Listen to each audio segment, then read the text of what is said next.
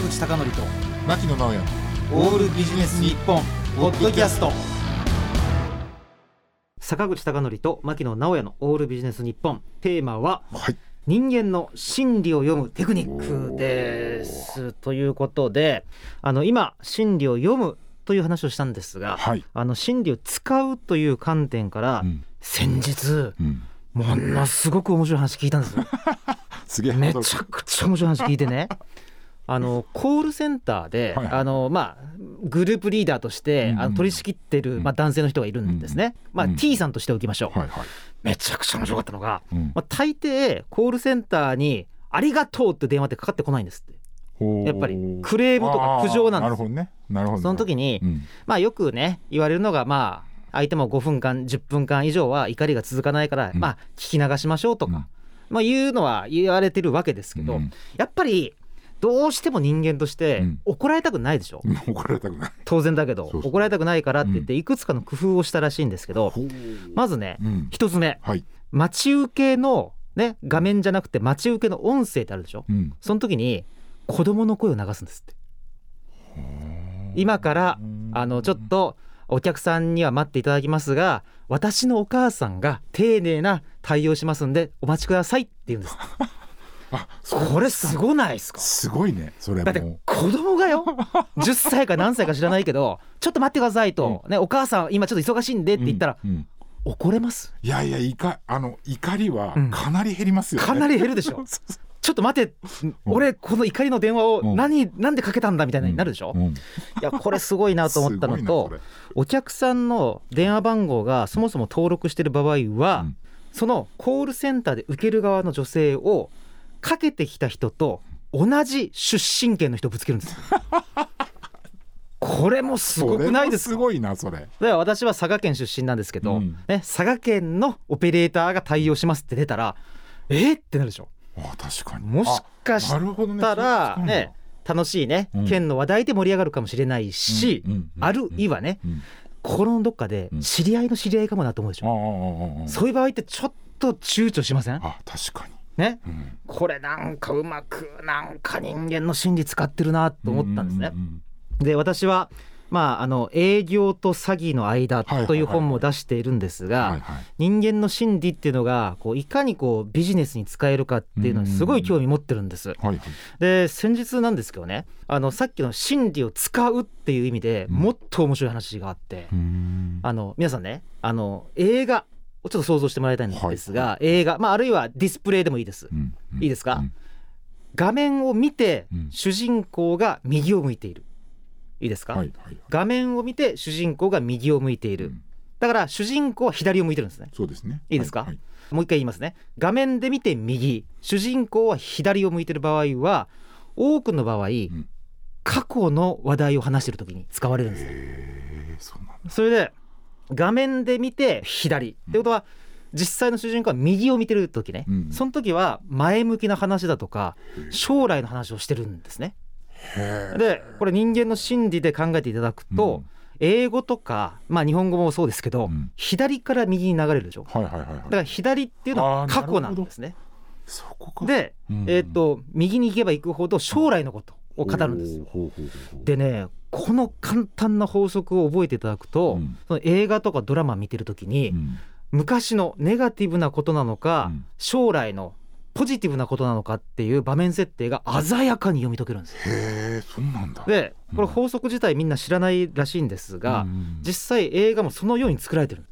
あだからあ繰り返しですが画面を向いて右。だから実際の主人公左向いてたらあ過去の回想シーンのことだ、で画面を見て左だから主人公から実際は右を向いてる時は、あ明るいポジティブな話をしようとしてるんだなと。いうのをねちょっとこれ一瞬だけでもいいので、うん。頭の中で記憶していただいて、うん。次からドラマとか見ていただくと、うん。あすごい法則通りになってるってわかるんですね。でそれを人間はこういつの間にか心理的に刻まれていて、うん。そのような話を構成した方がうん。理解が深まるほということらしいんです。でここら辺から、うん。あの心理を読むというふうに話を移っていきたいんですけど私ねこの数年ううん。めちゃくちゃちょっとハマってる人がいましてはい。皆さんもしよかったらメモいただきたいんですがはい。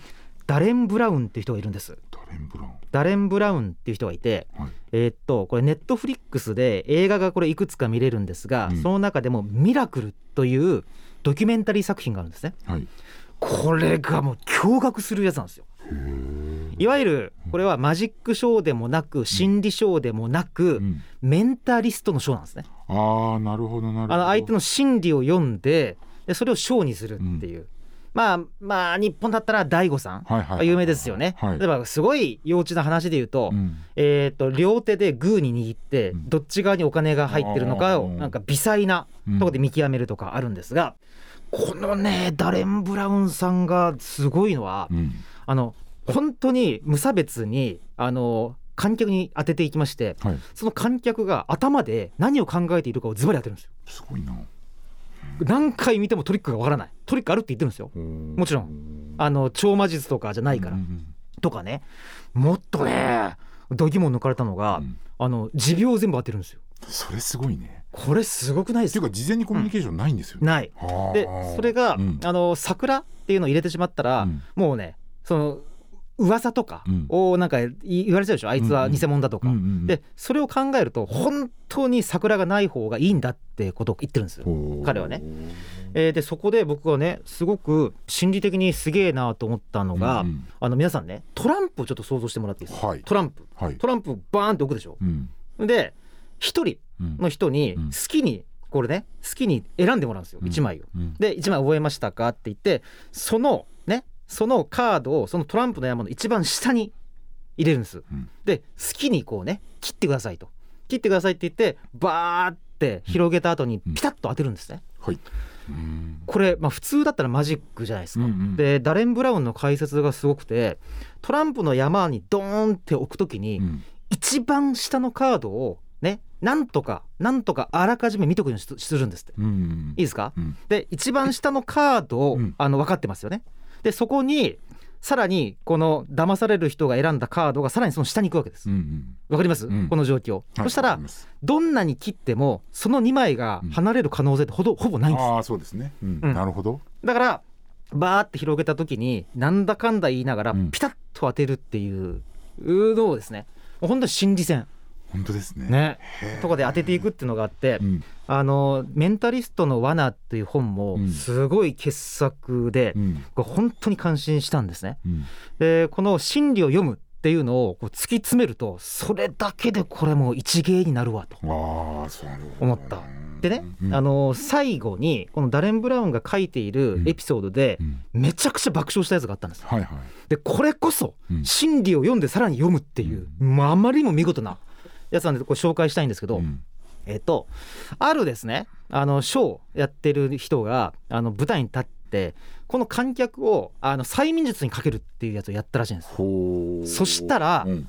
まさかの、うん。みんな疑ってるからかかんなかったんですって、その時にあのそのショーマンは何をやったかっていうと、うん。あの観客の一人をこそっと呼んで、ね、50ポンドやるからあのかかったことにしてくれと。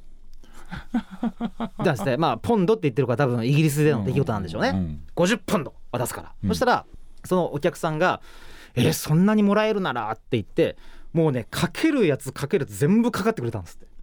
まあ当たり前だけどね、うん。桜じゃないですか、うん。それこそまさにね、うん。でうわすごいなーってやっぱこれはねやっぱ催眠術ってあるんだっていうふうに会場がブワーって盛り上がった時にそのショーマンは最後にその50ポンドで騙された人の耳元でこう言ったんですって。ね。じゃあ今から催眠術を解きますよと。ね。解いたらねって言って会場の人にね。どうなんて言ったかというと、うん。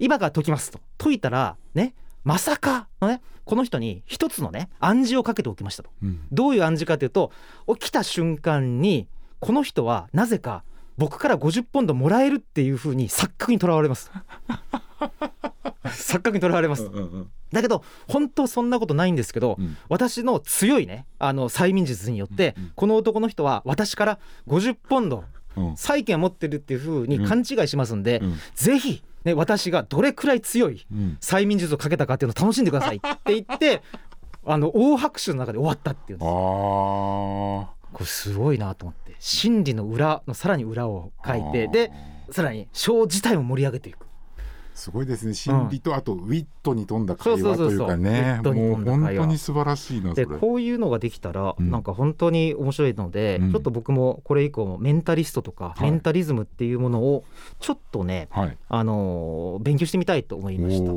ない坂口孝則と牧野直哉のオールビジネス日本ポッドキャスト。今回はここまで。次回もお楽しみに